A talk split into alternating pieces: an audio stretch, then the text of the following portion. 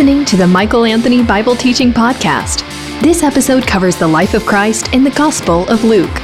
You can enjoy more messages like this with the free Courage Matters app, available in your App Store.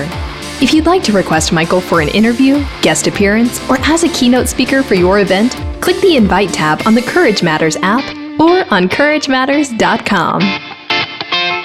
I have here in my hand a thick, sturdy, strong, three foot long piece of rope. Three feet long, strong, sturdy, and it's my rope. I brought it. And now you're wondering, what is Mike going to do with his rope, right? You're wondering, what is Mike going to do with his rope? But the real question is, what are you going to do with your rope? Every single one of us has a rope. Some of us have a longer rope. Some of us have a shorter rope. For some of us, the rope is thick and strong and sturdy. For others, it's fragile, frayed, and at the point of breaking. But the truth is that every single one of us has a rope. And sooner or later, you're going to find yourself at the end of your rope. And that's what I want to talk about today. What to do with the end of your rope. Because sooner or later, you're going to be at the end of your rope, and you need to know what to do with the end of your rope in order to be successful in life. So turn with me in our Father's Word as we find out exactly what to do with the end of your rope. Luke chapter 8, beginning in verse 40 in our Father's Word. Luke chapter 8, verse 40. Now, when Jesus returned, the crowd welcomed him, for they were all waiting for him. Where did Jesus return from? He returned from the area of Gerasenes. This is the situation where Jesus had cast out the legion of demons. Remember the Gentile, the non Jewish guy who had so many evil spirits plaguing him? So many that they were called legion. Jesus says, What's your name? He says, We are legion, for we are many. And he casts those demons out of the man. They go into the pigs, off the cliff, into the abyss of the water below, and they drown. This is the scene when, right after that, Jesus goes back. They get into the boat, they go back to Jewish territory, and this is where we pick it up. Now, when Jesus returned, returned to a predominantly Jewish area, the crowd welcomed him, for they were all waiting for him. Luke is presenting to us the understanding, the idea that Jesus' popularity is going through the roof. We get this sense more and more through the gospel, through all of the gospel accounts, that Jesus finds it increasingly difficult to get away with his disciples to a private place, to an alone place. The paparazzi are all over the place. The first century paparazzi are there following Jesus. They were all waiting for him. Verse 41. And there came a man named Jairus, who was a ruler of the synagogue. Again, the implication, the indication that this is a predominantly Jewish area, a Jewish group of people that Jesus is reaching. And falling at Jesus' feet, look at the posture here. He implored him to come to his house. Jesus has just come back from casting out thousands of demons from a man. They've had a boat trip. Give the man a break. Would you please? No. Jairus falls at Jesus' feet, implores him, begins to plead with him about his situation. He implored him to come to his house, for he had an only daughter, one daughter, one child. Interesting that the word that's used there for the only daughter is the same word that's used in John 3:16. For God so loved the world that he gave his one and only son. This is Jairus' one and only daughter. About 12 years of age and she was dying. As Jesus went, the people pressed around him. And there was a woman who had a discharge of blood for 12 years. And though she had spent all her living on physicians, she could not be healed by anyone. She came up behind him and touched the fringe of his garment. And immediately her discharge of blood ceased. And Jesus said, Who was it that touched me? When all denied it, Peter said, Master, the crowds surround you and are pressing in on you. But Jesus said, Someone touched me, for I perceive that power has gone out from me. And when the woman saw that she was not hidden, she came trembling and falling down before him, declared in the presence of all the people why she had touched him and how she had been immediately healed. And he said to her, Daughter, your faith has made you well. Go in peace. While he was still speaking, Someone from the ruler's house came and said, Your daughter is dead. Do not trouble the teacher anymore. But Jesus, on hearing this, answered, Do not fear, only believe, and she will be well. And when he came to the house, he allowed no one to enter with him except Peter and John and James and the father and mother of the child. And all were weeping and mourning for her. But he said, Do not weep, for she's not dead, but sleeping. And they laughed at him, knowing that she was dead. But taking her by the hand, he called her, saying, Child, arise. And her spirit returned, and she got up at once. And he directed that something should be given her to eat. And her parents were amazed. He charged them to tell no one what had happened.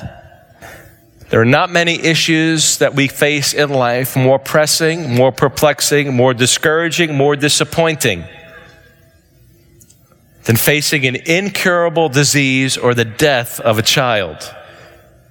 Not many things are more perplexing, more frustrating, more depressing, more discouraging than facing an incurable disease or the death of a child. And we have both of those instances right here in Scripture for good reason. We have a physician who's written the account. His name is Luke. And he's particularly interested in these events. They're grouped together, and I think for good reason. There are some parallels here. We have a young girl, we could call her Sleeping Beauty. She died. She's been living for 12 years. She's 12 years old. And we have a woman. She's an outcast. She's completely unclean. And she's been struggling with a health issue for the same length of time, for 12 years. There's faith involved in both of these families, both of these situations. Faith is integral and substantial and significant in both situations, and they are both at the end of the rope. Look with me, for instance, verse 43. There was a woman who had a discharge of blood for 12 years, and though she had spent all her living on physicians, she, she could not be healed by anyone. This is an incurable, unclean outcast. We know this because in Leviticus chapter 15, beginning in verse 19, if we were to go there, there are certain things that women go through in the course of a year, month to month, certain things that are unique to a woman. In the book of Leviticus, it explains to us very clearly that during that time of the month, the gynecological issue that a woman faces makes her unclean, ceremonially unclean. And in the Old Testament, in the book of Leviticus, makes it very clear that when a woman is unclean at that particular time, she is to provide purification for herself. Symbolically, she goes through a ritual where certain things are to be done, and spiritually speaking, she is pronounced clean if she goes through the ritual. If she doesn't go through the ritual, she can't be declared as clean. And in the book of Leviticus, it makes it very clear that everything the woman touches during that that time, everything the woman touches becomes unclean. If she sits on something, it becomes unclean. The bed that she lies down in becomes unclean. Not only things that she's to touch, but if she touches another human being, that person also becomes unclean. There's to be no marital intimacy during that particular time of the month between the woman and the man. It makes it very clear in the book of Leviticus. And if a woman finds herself outside of the normal time of her monthly if that were to be the case and there was additional flow of blood, as is the case here in Luke chapter 8, where God is not sanitizing the reality, these would be the kind of situations that we would avoid if we were trying to sanitize the scriptures. But the Bible presents warts and all. This is a real historic event that took place. If the woman was to be unclean at any other time, or there was a flow of blood in addition to the regular time that it could be expected, that would be considered to be an unclean time as well. And the woman, anything she touched, anybody she touched, would also be unclean. You can read it in the book of Leviticus for yourself. Now, this woman's problem was that for 12 years, she had spent all of her money. She did not have a retirement fund anymore. She didn't have a 401k. She had spent all of her money on physicians and doctors. This probably would have gotten the attention of our physician who wrote this gospel, Luke. She's out of money. She's out of hope. She's at the end of her rope. We know that because of the Levitical law, she's an outcast. She's unclean. Everybody and anybody she touches, anything she touches, unclean, ceremonially unclean. And we know from the way this account is conveyed to us that the crowd is significant. In verse 45, Jesus says, Who was it that touched me? When all denied it, in other words, the woman denied it. The crowd denied it. And it's kind of a ridiculous thing, really. What are you talking about, Jesus? Somebody touched you. Look what it says in verse 40, uh, 45. Peter says, Don't you love Peter? Peter says, Master, the crowds surround you and are pressing in on you. The words that are used there really are equivalent to being crushed. Of course, somebody touched you. What are you talking about? Somebody touched you. Jesus says, No, no, no, no. You don't understand. Somebody touched me in a particular way so that power came out from me. Healing power came out from me. That's what Jesus says. Verse 46, Jesus said, Someone touched me, for I perceive that power has gone out from me. Now, some would look at this particular passage of scripture and they would postulate that Jesus was ignorant. No, it's not that Jesus was ignorant. This is a passage that conveys to us the omniscience of Jesus. It's that he's omniscient, not that he's ignorant. He knows who it is that has touched him. What Jesus is about to do is roll up his sleeves and provide a testimony for everybody as to his identity. It is the identity of Jesus that's always at stake. It's the identity of Jesus that's always under attack. And it's the identity of Jesus that's always brought forth in the scriptures. Every passage of scripture has a main point, a main thrust, a main teaching. And this particular passage of scripture is no exception. Yes, there are nuances. You're saying, but Mike, this is a scripture written by God. Can't God provide nuances and flavors and other particular teachings that are there in addition to the main teaching? Of course. But we want to make sure that the main thing is the main thing. And the main thing in this particular passage of scripture that's being brought forth is not a teaching about faith being essential in order for God to heal. The main teaching that's being presented here is the identity of Jesus as the healer. That many people were touching Jesus. The crowd is pressing in, crushing him. Many people would have been touching Jesus. Many people would have uh, been in that crowd. But this one particular person draws near to Jesus believes that Jesus is someone who can change her situation, believes that Jesus is able to do what none of the others whom she would have been touching were able to do. And Jesus recognizes it. Power, healing power goes out from Jesus just from this woman touching the fringe of his garment. And Jesus recognizes that you can't pull anything over Jesus. Nothing gets by Jesus. It's not that he's ignorant, it's that he's omniscient. He knew.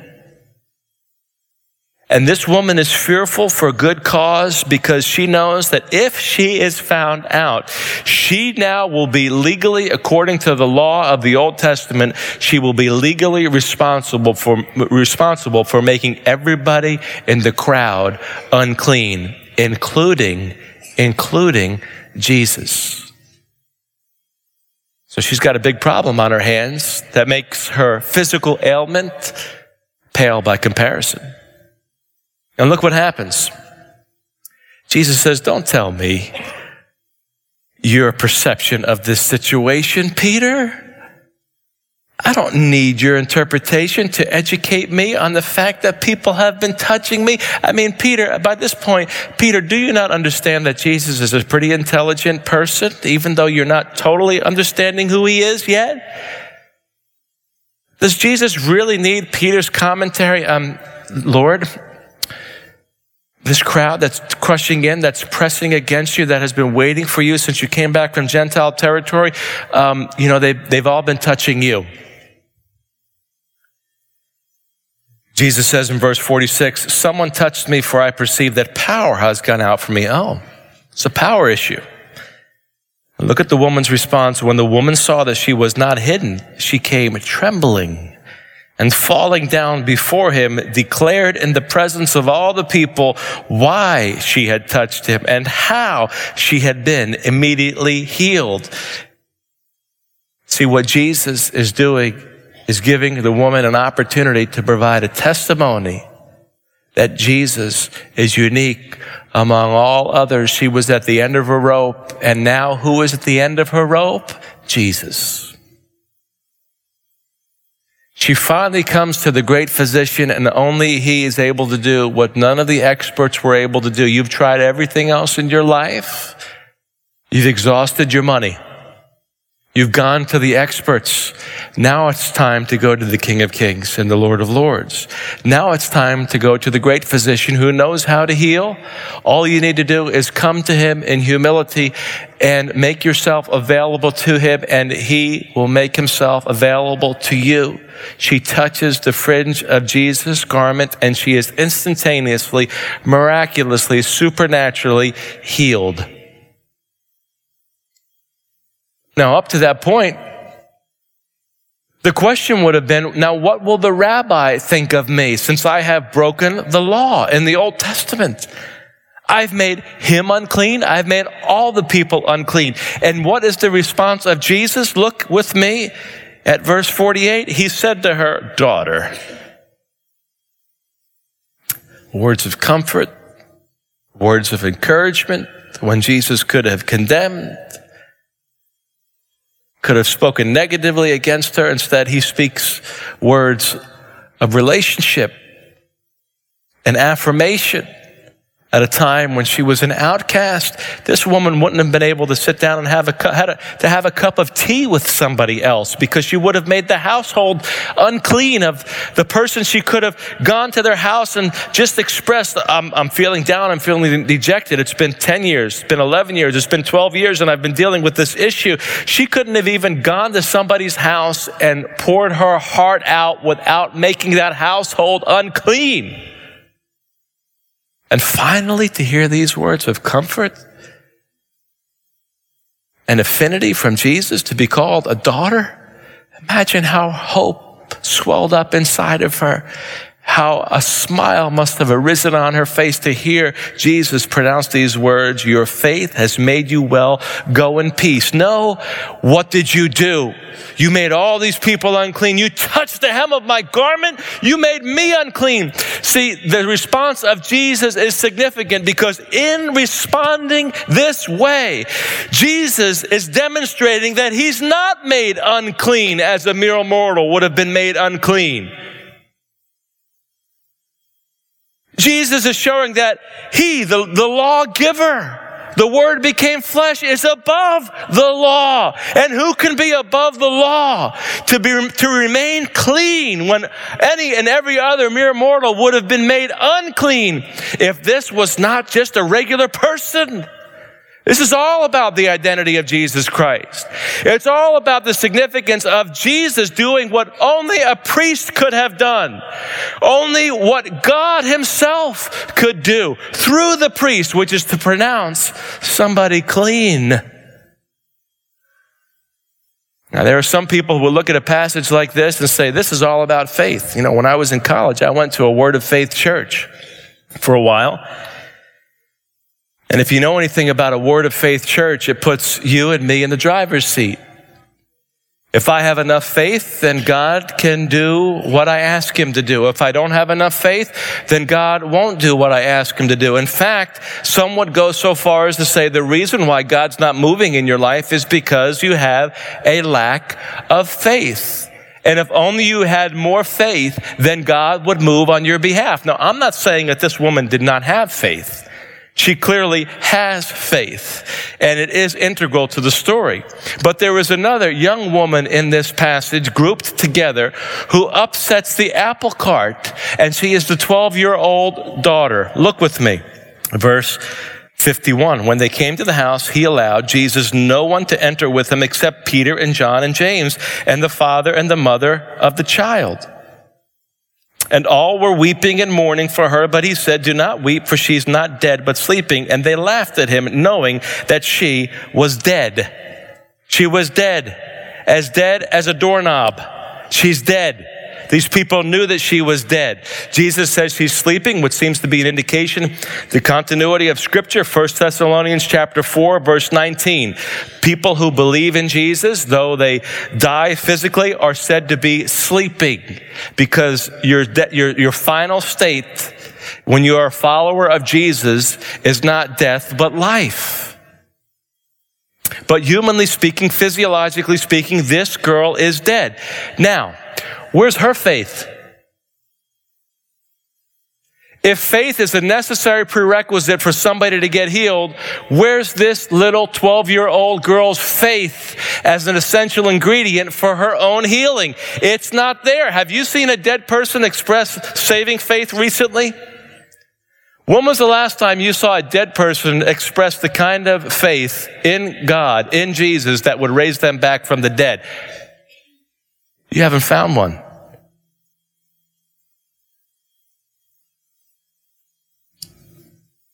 In fact, we don't seem to have any indication whatsoever that even the mother and father believed. In fact, the indication here in scripture is that everyone's making a mockery of Jesus. You're out of your mind. You get this sense when you read the scriptures that again and again, people are trying to correct Jesus. You don't understand Jesus. And of course, none of us have done that. You don't understand, Jesus. My situation is different. This is the end of my rope. I've got no place else to go. You don't understand. There's no indication whatsoever that this little girl's family believed. They are being taken in tow by Jesus into the room. Peter, James, and John, the mother and father and Jesus. That is it. You've got to be careful that you don't twist the scriptures and put yourself in the driver's seat as if it is only and always up to you as the determinant of whether or not God moves. Listen, God is going to give himself glory whether or not you're on the boat or off the boat, in the car, out of the car. You just need to get out of the way. I need to get out of the way and allow God to do what only He can do, which is bring glory to His name. This is a passage of scripture that is not so much about faith as much as it is about the identity of Jesus Christ. If he can heal somebody who others couldn't heal, if he can pronounce somebody clean who others couldn't pronounce clean, then he must not be some mere mortal. If Jesus is able to raise a girl from the dead when others couldn't do anything and they would have, it was beyond hope, they were at the end of their rope. If Jesus can do that, it is about the identity of Jesus. Now listen. The identity of Jesus is not still open for debate.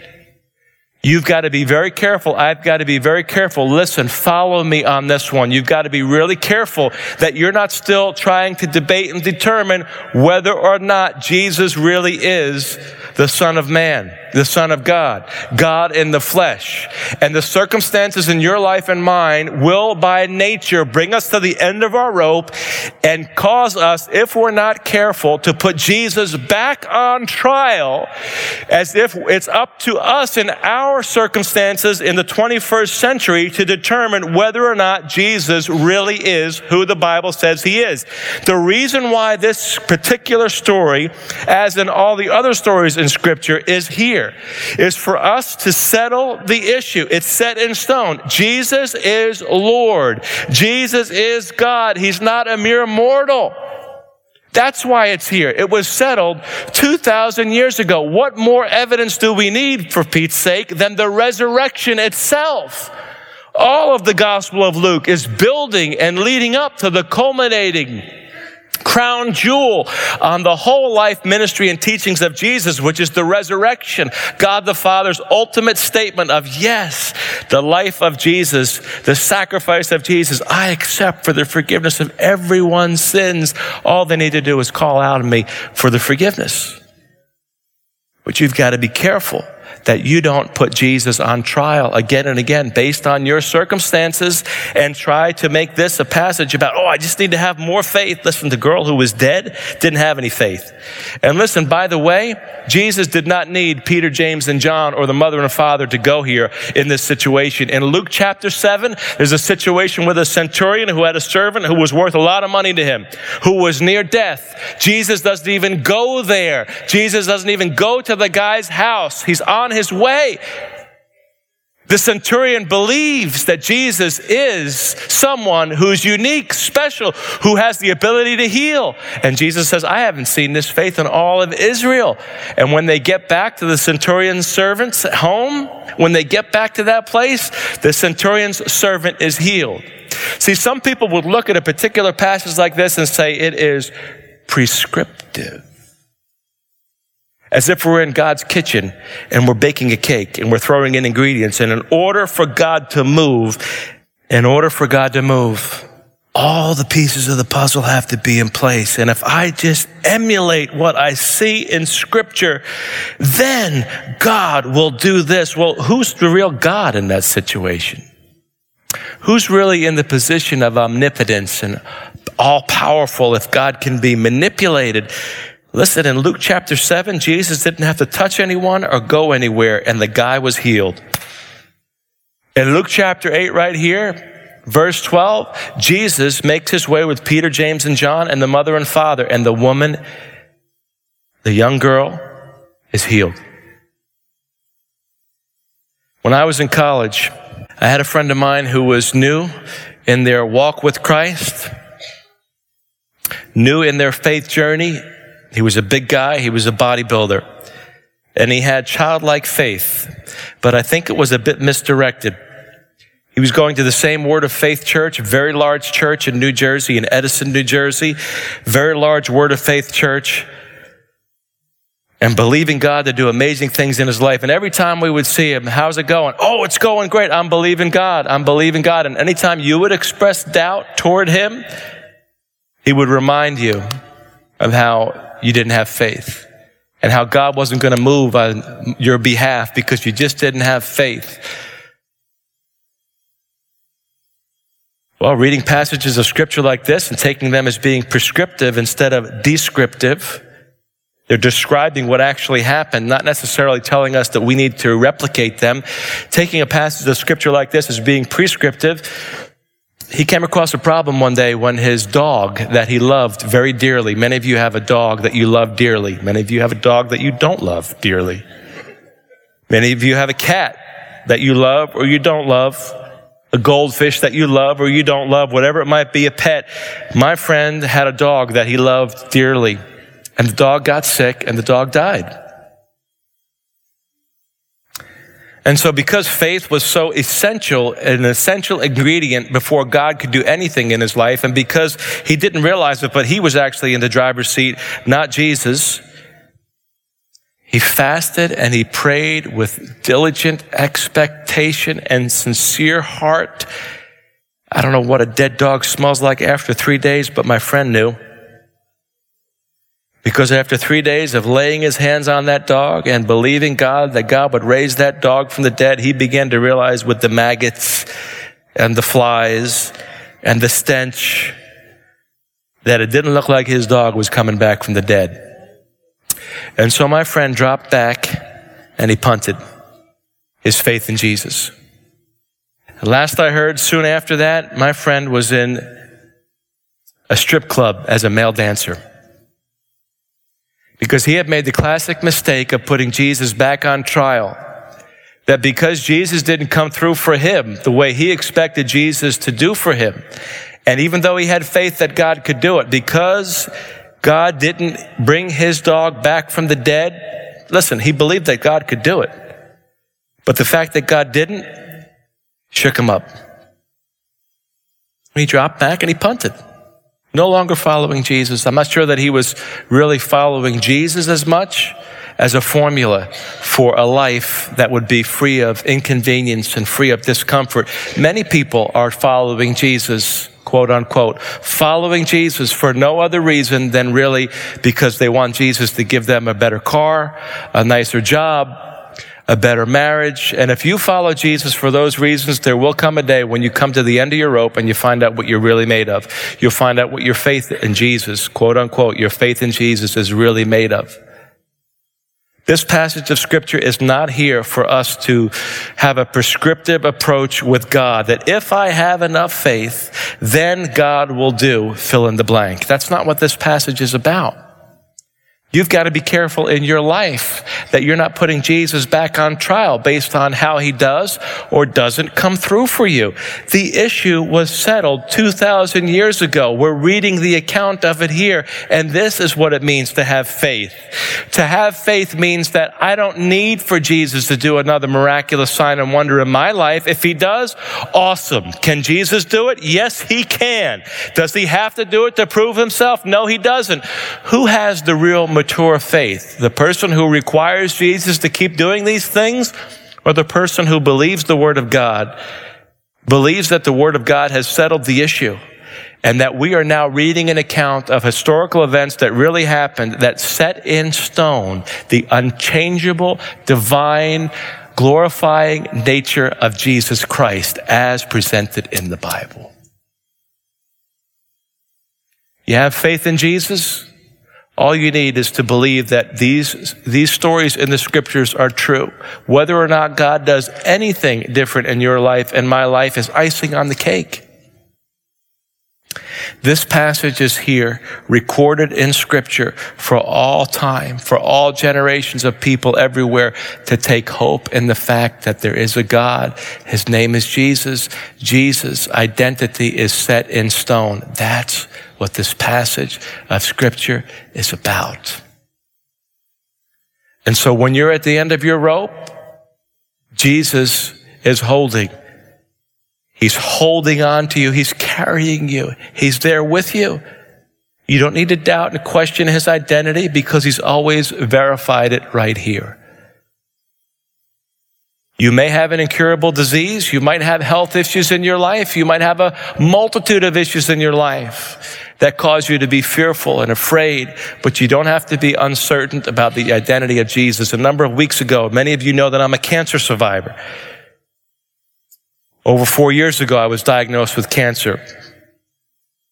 I'm doing pretty good now, except once in a while I have to get a chest x ray, and I had one several weeks ago because of breathing difficulties. And that's a concern for me because my cancer involved affected my lungs, my breathing. And when I went to the radiologist and the report came back, the report came back that it looks like you have COPD chronic obstructive pulmonary disease. When I made the mistake of going onto the internet and beginning to research what COPD is all about, I'll tell you what, scared the life out of me. Chronic obstructive pulmonary disease is a permanent, progressive condition. There is no cure for COPD. The person with COPD has increasingly worse difficulties breathing until they get to the point where they cannot dress themselves because they get out of breath. You cannot climb a flight of stairs. You can't even walk on level ground. It gets progressively worse and worse. And so I was fearful for a number of weeks. Yes, I, man of little faith, fearful had to go to a pulmonologist, a pulmonary doctor, and do this series of tests. And he said, Hey, don't worry. It's a misdiagnosis. You're full of hot air. My tests were so good. See, you might be average in terms of your hot air quotient. I'm above average. He said, you tested above average in all the breathing tests. It's a misdiagnosis. You have some breathing difficulty due to allergies now living back in the Northeast, like I used to live as a kid when I used to have childhood asthma. So I don't have COPD, but I'll tell you what. When I was faced with the possibility of that type of a prognosis, that type of a diagnosis, you better believe that I very quickly again was reminded of how much I need to continually depend upon Jesus, rest upon Jesus, that even if I had COPD, even if I had a relapse in cancer, even if I had something indescribable or terrible happen to me, it does not matter because I've settled the issue about the identity of Jesus Christ. I'm not going to keep putting him on trial based on what's happening in my life. How many hoops do I need to have Jesus jump through before I finally settle the issue and say, the Bible says it? This is a historical account for good reason, so that I can believe it today, so that I can put my faith in a real person who's above and beyond my circumstances, so that no weapon formed against me, listen, no weapon formed against me will prosper. Now I find it interesting here with the 12 year old woman, look at the situation that happens here, verse 49. While he was still speaking, someone from the ruler's house came and said, Your daughter's dead. Do not trouble the teacher anymore. But Jesus, on hearing this, answered him, Do not fear, only believe, and she will be well. And when he came to the house, he allowed no one to enter with him except Peter and John and James and the father and mother of the child. Now we know from the story that Jesus, takes her by the hand, verse 54, says, Child, arise, and her spirit returned. So she truly was dead. She got up at once and he directed that something should be given her to eat, further verifying that they weren't dreaming. And she probably needed nourishment based on whatever her condition was. They were amazed and he charged them, Don't tell anybody what you just saw. Come on, Jesus. I mean, why does, why does Jesus do anything in your life and mine in the first place? This is a miraculous event that's happened here. When Jesus does something in your life, don't you want to go out and tell the whole world what Jesus did? Of course you do. And you're appropriate to do that. It's appropriate to tell other people what Jesus is doing in your life, but here there's something a little bit different going on. This is a training op for three guys who later on in Luke chapter 9, we're going to read about them going up on a mountain with Jesus. Peter, James, and John. They're going to go up on a mountainside with Jesus, and Jesus is going to change in his appearance. His clothing is going, to, is going to become dazzling white, whiter than anybody could wash the clothing. And who's going to be there with Jesus? Peter, James, and John. This is a training op.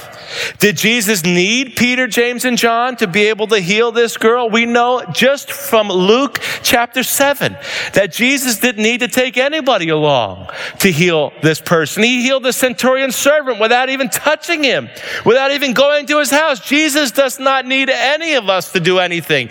There's nothing prescriptive about this passage of scripture. It is totally descriptive about the nature, character, and identity of Jesus.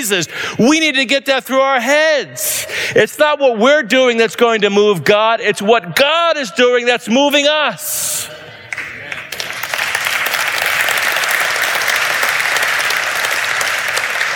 Listen, I can fix a washing machine without the aid of my nine and seven year old sons.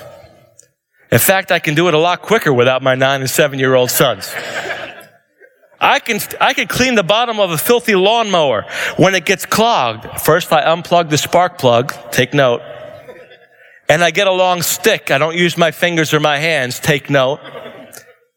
I can clean the bottom of a lawnmower a lot quicker without my nine and seven year old sons asking me, Dad, why are you disconnecting the spark plug? Dad, why are you using a stick? Dad, why did the lawnmower get clogged? I can do that a lot quicker, and so can you. But I'm not cleaning a lawnmower. That's not what I'm doing as I clean the lawnmower. I'm not fixing a washing machine as I'm fixing the washing machine. I'm investing in the life of a nine year old and a seven year old and spending time with them and pouring into them and discipling them and helping them navigate through the course of life that a nine year old and a seven year old so desperately need. And what Jesus is doing here is he's training Peter, James, and John because after a three year time period, Jesus is going to say, You take it from here, guys. This is a training op for the men, as unqualified as they seem to be are being qualified by God to pick up the mantle of ministry and to spread the gospel so that one of those guys preaches a sermon in Acts chapter 2 and more than 3,000 men get saved. That is success. Success requires a successor. And until you are investing in the life of someone, nobody is going to know anything that only you know. It's not about speed, size, and numbers. Listen, we've all, we've all drank the Kool-Aid. Every single one of us. Speed, size, and numbers. You slow me down, get out of the way. Whether it's in ministry, whether it's in the family, whether it's at work. And what happens is we don't have a legacy. We don't have the impact that we would otherwise have if we would slow down and realize it is not about speed. Listen, if it was about speed, Jesus wouldn't have even gone to see the 12 year old girl. This one was for Peter, James, and John. This one is for you guys. I want you to see who I am because you're going to need to know who I am when I'm no longer here. You're going to need to know that I'm in control. When you face people who are at the end of their rope, you need to know that I am there. When you face a situation in your life, when you're at the end of your rope, you need to know that the identity of Jesus Christ is cast in stone, unchangeable, immovable. It's in the scriptures. Nothing else needs to happen in your life and mine, or you might end up being a male dancer somewhere.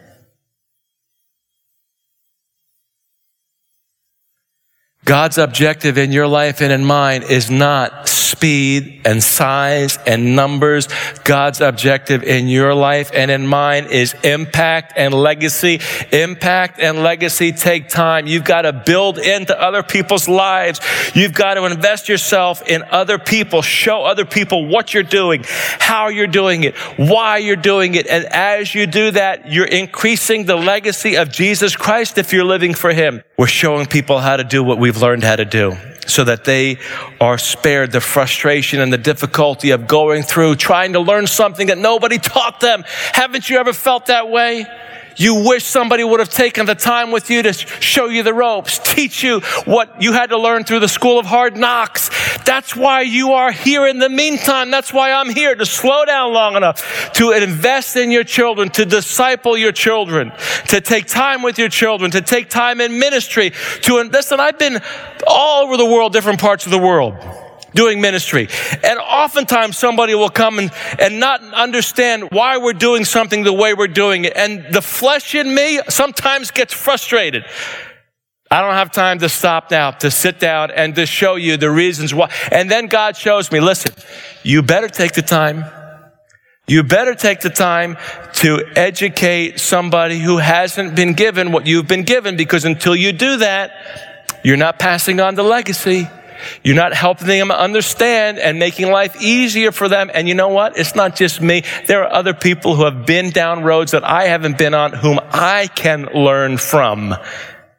And I find that there are a lot more people, much more patient than I am, who are willing to say, Mike, let me tell you why I'm doing it this way from what I've learned. And I'm so thankful that God has smacked me upside of the head multiple times to get me to slow down, to listen and learn from other people who have been places that I haven't gone, but I am going to go there someday. And I need the wisdom and the insight and the experience from what they have learned to spare me from losing the legacy and the impact that I would otherwise have if I would keep my mouth shut open my eyes and ears up and simply learn from them. Did Jesus need Peter, James, and John? No, he didn't. But Jesus is being the ultimate strategist and telling them, don't say anything to anybody. Because this one is for you. And I'm doing this to teach and train you. Because someday I'm not going to be here. But you will be. And you need to know that who I am is unchanging. And what I can do is superhuman. And that whenever anybody comes to the end of their rope, they don't need to fear, be perplexed, be depressed and discouraged, because I, Jesus, am with you, and I, Jesus, am unchanging. You've been listening to the Michael Anthony Bible Teaching Podcast.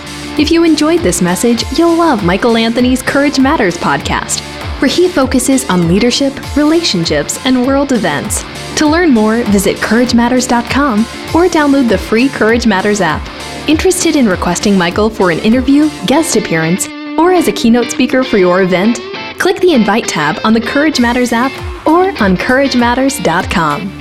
In the meantime, keep looking up. There's no place else worth looking.